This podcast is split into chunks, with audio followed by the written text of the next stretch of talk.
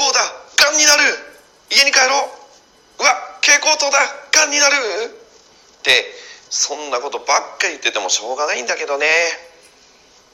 今回はそんな話。こんにちは。福岡で活動中のトレーナーインストラクターの GO です。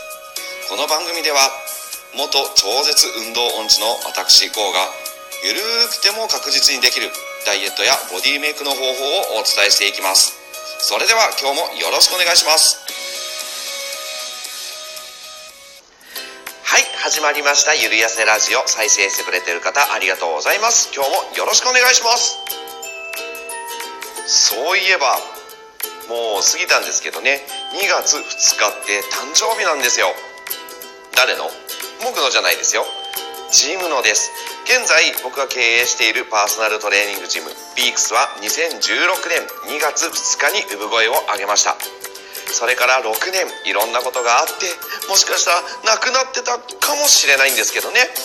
ありがたいことにたくさんのお客様に来ていただけることになり今7年目を走り出しております。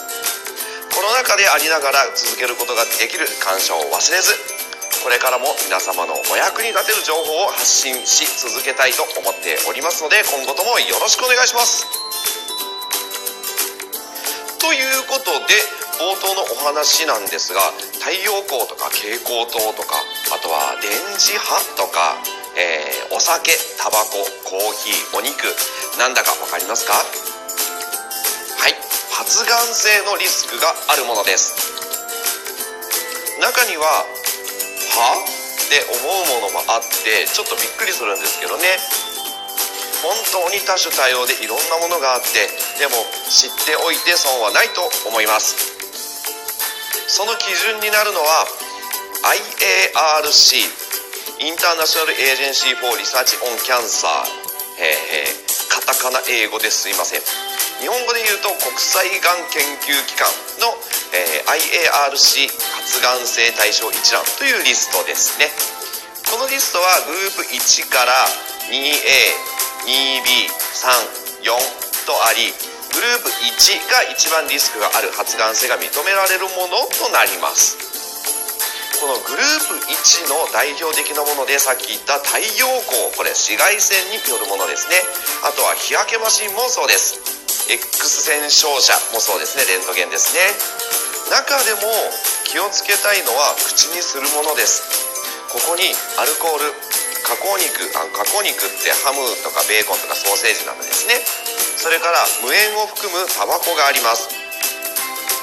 この3つはまあここ数年の間でだいぶ叩かれてる感じはしますけどね。特にタバコは90年代からかな。CM すらなくなりました。